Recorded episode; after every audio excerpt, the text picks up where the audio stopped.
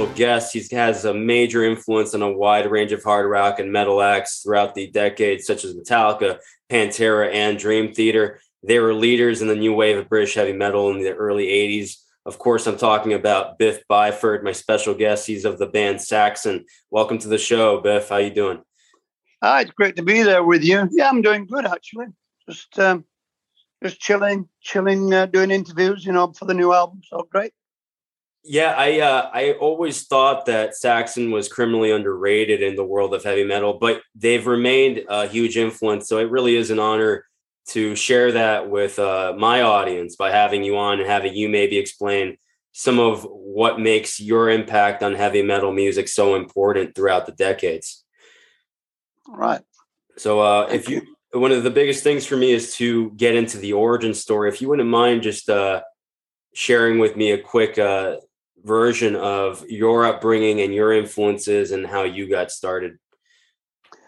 Well, basically, uh, the the core of the band are from uh, north of England, obviously uh, around Yorkshire, which is basically, you know, not quite the Midlands, but that area, sort of area.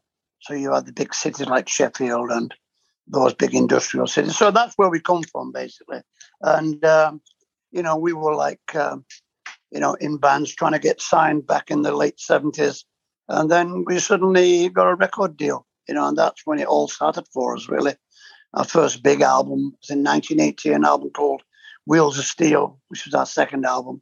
And uh, yeah, that's when it all uh, hit the fan from that uh, from that point there, really. I think that's where all the influences on a lot of the American bands came from uh, the early early 80s you know, like uh, Metallica and Pantera and the other bands that that uh, you know were influenced by that um, that movement that came out of America, uh, came out of, of the UK. You know, Maiden, uh, Priest, Saxon, uh, Motorhead. You know, all those bands were were really big at that point, and um, I think that's where all the influences came from that period. You know.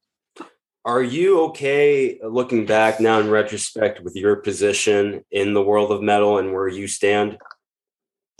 Well, I, I think I think from a point of view of uh, the band now being an older band and still putting out uh, you know relevant on the edge music, it's pretty cool. But I think I think maybe you know we should be bigger uh, outside Europe, especially in, in the states. I think. Um, I think there was a lot of a lot of things happened in in that early eighties uh, period with Saxon. Uh, you know, we did some turn. I think maybe our biggest album in America that people probably remember us for is probably Power and the Glory, or maybe Crusader. Um, I think before that, with the with Wheels of Steel, Strong Arm the Law, Denim and Leather, I think they were they were big albums. They were massive albums in Europe you know, number one albums, top 10 singles and things. But I think in America, we weren't really pushed and weren't really touring enough uh, to make those albums break into platinum selling albums. I think it was, you know, the Power and the Glory album, which came in 1984, which was maybe our biggest breakthrough in America. And now, now that we're now moving forward, I think that what what I love is you have all these metal. When you have a classic metal band making strong music. And I see in the last decade, you have been doing just that. You've been collaborating a lot with Andy Sneap, who I know is a major fan of heavy metal in general. And on this new album, Carpe Diem, which is uh, coming out February 4th, by the way, that you it's it remains uh, such um so impactful that you're creating such strong, powerful music with Andy Sneap and Toe as your producer. Um, is that something that you feel drives you is the ability to continue to create consistent new material? Yeah, I, I think we have a great team. And I, I, think, you know, me and Andy work well together. From, from the inception of the songs, you know, we first get the ideas for the songs and then I start doing the melodies on them and, and uh, you know, uh, lyrics and things. Then I work quite closely with Andy and, uh, you know, bounce a few things off him. So he's involved with the with the process. He doesn't really do any songwriting with us, but he's involved in the process quite um, quite heavily. You know, I'll ask Andy what he thinks about this or the other bits and pieces. So um, he is um, you know, his opinion is is valued within the team. So, uh, and I think you can you can make, you know, you can make make albums sound good, but you have to have the great songs to go with that, and that's that's the great team that we uh, that we are. Really, we work well together. You know. Yeah, and uh, speaking of great songs, this album has. Um, I, I, actually got around to listening to the entire record uh, last night, and I was um, taken aback by how strong everything on this album sounds. I mean, great songs like uh, one of my personal favorites is the uh, Pilgrimage, as well as yeah. um, Supernova and Remember the Fall. And Those are incredible songs. A very positive um, lyrical approach to I Take It. And considering the landscape right now in the world, um, it really is refreshing to hear a metal album that is uplifting right now. So I really appreciate this new music that you've delivered. Yeah, I think I think you know I, I had a lot of time to reflect on the lyrics uh, when I was writing them, and uh, you know I'm, I'm, a fairly positive guy. You know, I, I, I tend to see uh, good in everything. You know, my, my cup's always half full, not half empty. Right, but yeah. Um, it can be annoying. But yeah, that's how I am. And um, you know, I, I think writing lyrics, although there's some the, the darker side of of of of some things are there, but I always try to to try to write positive and sort of uh, you know exciting lyrics that take you to a place, you know, like pilgrimage or fallen. I mean, pilgrimage, you know, is about going on pilgrimage, whether you're whether it was in the Middle Ages and you were going to some, you know, uh, cathedral to, you know, to, to worship a saint, or whether you were going to Jimi Hendrix's grave, or whether you were going to a battlefield where your grandfather died. It, they're all pilgrimages, and uh, I think we're all pilgrims, basically, trying to find something, you know, trying to find uh, on a quest to find something that we're after. Um, so yeah, you know, I, I, I think I think these lyrics were, you know, came from a, a special place. I don't know where. I wish I could find it every day. Were, were the lyrics to this record written uh, during the uh, pandemic, or was this pre-pandemic? Yeah, uh, most most of them are written written uh, in the pandemic. Yeah, I mean, I had a few ideas and things, maybe a few titles. I think I had pilgrimage from quite early on, but I didn't really know what it was going to be about. Um, but you know, I, I, had the idea, and uh, I lived with the ideas for quite some time you know, uh, working on different. Uh, I mean, the melody is quite important as well. You know, it has to go well together with the lyrics. So, so yeah. I mean, I made I made the I made the pandemic work for me in some respects. You know, because I was able to to uh, focus on things. Right, and and outside of lyrical content, one thing that I uh, immediately um, garnered huge respect for is your the way your voice has aged throughout the decades your voice still sounds as strong if not stronger than it did uh, on past records what is what do you attribute that to i think i think um i think i've learned a lot about my voice um in the pandemic actually um i think uh, my voice is not quite as um it's not quite as sweet as it used to be when I was, you know, 20 something. Uh, but it has got a certain, a lot more power to it now. Uh, so I'm, I'm sort of liking my voice at the moment because it, it's a, a, lot more versatile than it used to be. Don't ask me why. I'm not doing anything different. I'm just able to uh, to to get my voice to do some pretty uh, pretty weird things at the moment. You know every singer has a different philosophy when it comes to um, maintaining their voice. Are you the kind that really um, continues to just work on your voice and has all these um, sort of mantras and things that they put themselves through to get their voice in shape, or do you just go for it? No, I just go for it. Okay, I just go for it. I've never had a I've never had a routine or or done anything uh, you know in dressing rooms or before I sing in studios. So no, I just go on and sing. You know, I'll I'll usually uh, you know, we usually spend before we go on, we'll have we'll have 10, 15 minutes uh, complete relaxed time before we go on, you know, with the boys and the band, uh, you know, tell a few jokes and relax. I think that one of the key to singing well is being relaxed. Although when you walk on stage, you're you're very adrenalized and there is a nervous tension there. I think the part of your body that sings, you have to relax it, if you know what I mean. And I think I think I've learned to do that uh, over the years, actually.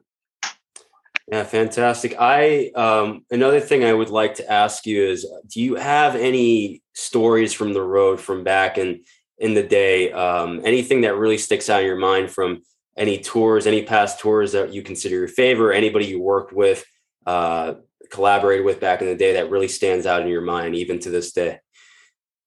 Well, I mean, things things happen all the time. You know, I mean, uh, you know, we we uh, you know the last time we played Bloodstock Festival, which was like what two years ago. You know, Dave Mustaine got up and played Denim and Leather with us. Uh, you know, Princess of the Night. But you know, there's things happening all the time. Uh, you know, I played with Metallica a couple of times on stage. Quite memorable. You know, they're great guys, and uh, I think I think maybe, you know, my first trip to America. Um, I think it was 1980 we supported Rush, uh, and they were on their moving pictures tour. So it was uh, we were huge uh, we were huge Rush fans, but um, I don't think really the Rush audience really uh, understood what was happening in England in 1980. But uh, we had a great time, you know, and uh, we we were traveling in a in I think what they call in America a day van. You know, mm-hmm. we didn't have hotels. We all slept. We all took it in turns to sleep on the floor of the day van. And um, Geddy Lee invited me onto the onto the onto the onto their coach because uh, he thought it was pretty hard for a singer to sleep rough in the bottom of a van, and uh, I turned him down because because I thought it would be I thought the boys would be a bit bit upset if I went and spent time on the bus with Rush, so I turned it down for the for the gang. But I always resent that. You know, I should have gone. It's wonderful. I I, I always like to hear, um, especially from um, veterans in the metal world or, or, any musician for that matter, uh, the stories from the road from back in the day. Because I'm sure there was some uh, outrageous things that went on, or just things that were very impactful. Yeah, the, uh, pretty, pretty outrageous things. You know, we did tour with Motley Crue on their first tour, but you know that's that's all in the book, isn't it? And right. so I'll not go there anymore. Yeah. But um, yeah, you know, we were all um, you know, all quite bad lads back in the day, uh, as they call it in England. Um, but yeah, I mean, you know, it, uh, the thing is, predominantly music's the most important thing through it all, you know. And uh, if you're if you're friends with the band, if the bands are like, you know, all our band they're like all good friends, you know, we're all best friends. So when we go out on tour, it's just like going out in, a gang of your best friends. So we have a great time. We all got great sense of humors. So there's a lot of uh, there's a lot of leg pulling and jokes and practical jokes going on and things. So you know, when you're on the road, you just have to make your own entertainment, I suppose. You know, and uh, you know, some people drink, some people read, you know, some people play video games. Just it's just on the road. Back in the day, you know, we'd um, we spend a lot of time with uh, with girlfriends and things, you know. Right. So right. that's that's how it used to be, you know. Yeah, and, and speaking of the road, uh, what everything's in such a state of flux nowadays. Um, mm. What is mm. what is next for Saxon as far as I mean, seize the day. Uh, Carpe Diem's coming out very soon. I feel like this is a strong album as far as I feel like in a live setting, it's going to translate incredibly. Uh, what is next for Saxon as a touring act?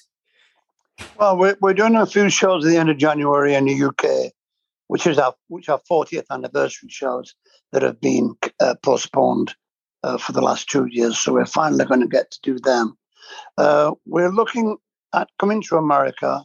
Uh, we were going to co- come in April, but I think I think just think at the moment I don't think the business is confident enough to uh, put packages together and take the risk.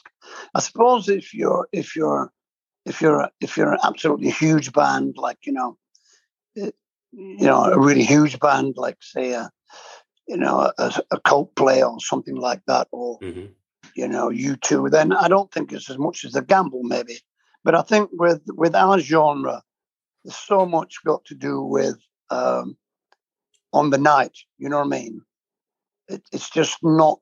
Uh, I, I, mean, we're being told that the promoters really aren't confident yet to put packages together and bring in uh, bring in British bands at the moment. So we're just having to wait on that and see what happens. Really.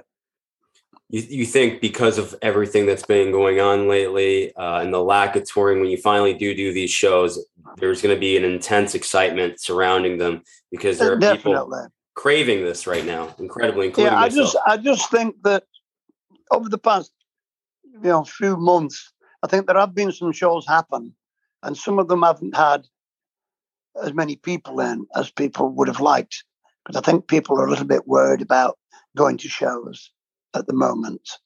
Uh, but I think that will change. I think people will get more confident.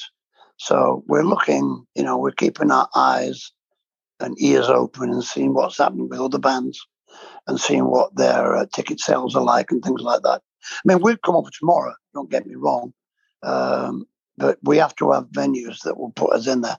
And it would be nice to come and do a package. You know, we were going to come with Uriah Heep and uh, and a couple of other bands, but that's really not going to happen at the moment. Well, I regardless, I hope that at some point down the line uh, we get some U.S. dates from Saxon because I would definitely love to catch a show, especially after listening to this new album, which I think uh, yeah. is phenomenal. Yeah, uh, usually when we tour on new albums, we usually do between seven and eight tracks off new albums.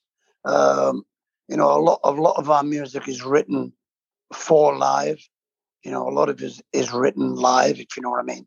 So it, a lot of the music transposes really great to a live uh, a live setting, which is which is where we are really. We're really a live act, uh, you know, that um, that make albums rather than, rather than a studio album that goes out sometimes. Right, right. Know? So it's just uh, you know we're having to uh, to live differently at the moment and make albums, you know. I think it's important to just continue to be creative in that sense now more than because because of the lack of touring. I think it's just important that uh, artists continue to be creative, and I'm glad you decided to deliver a fantastic album as you did here with Carpe Diem. Yeah, thank you very much. I mean, we worked hard on the album. I mean, uh, you know, I, I, spent a lot of time, like you said, doing the lyrics and arranging. Uh, so yeah, I'm, I'm, pretty pleased with the outcome.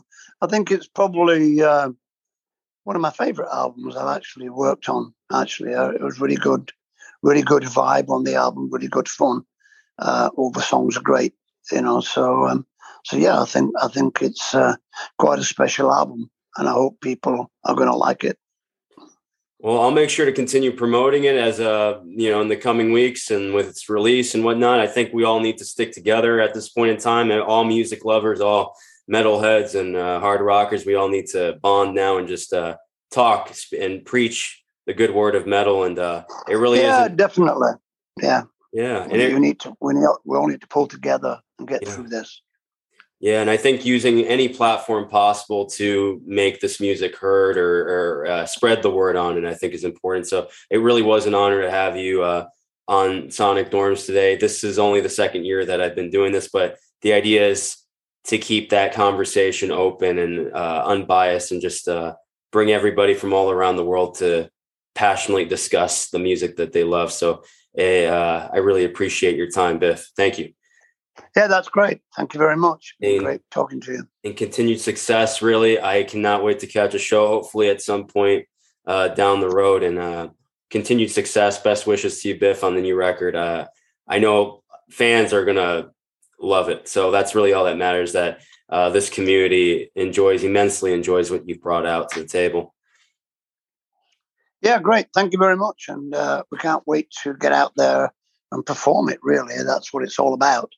Uh, so hopefully we'll uh, we'll be on the road this year, and um, and yeah, let's um, bang some heads, have some fun, and keep the faith. Definitely. Fantastic. Biff, you're always welcome back to the show, and thank you so much for joining me today. All the best to you. Okay, great. Thank you very much. See you later. See you.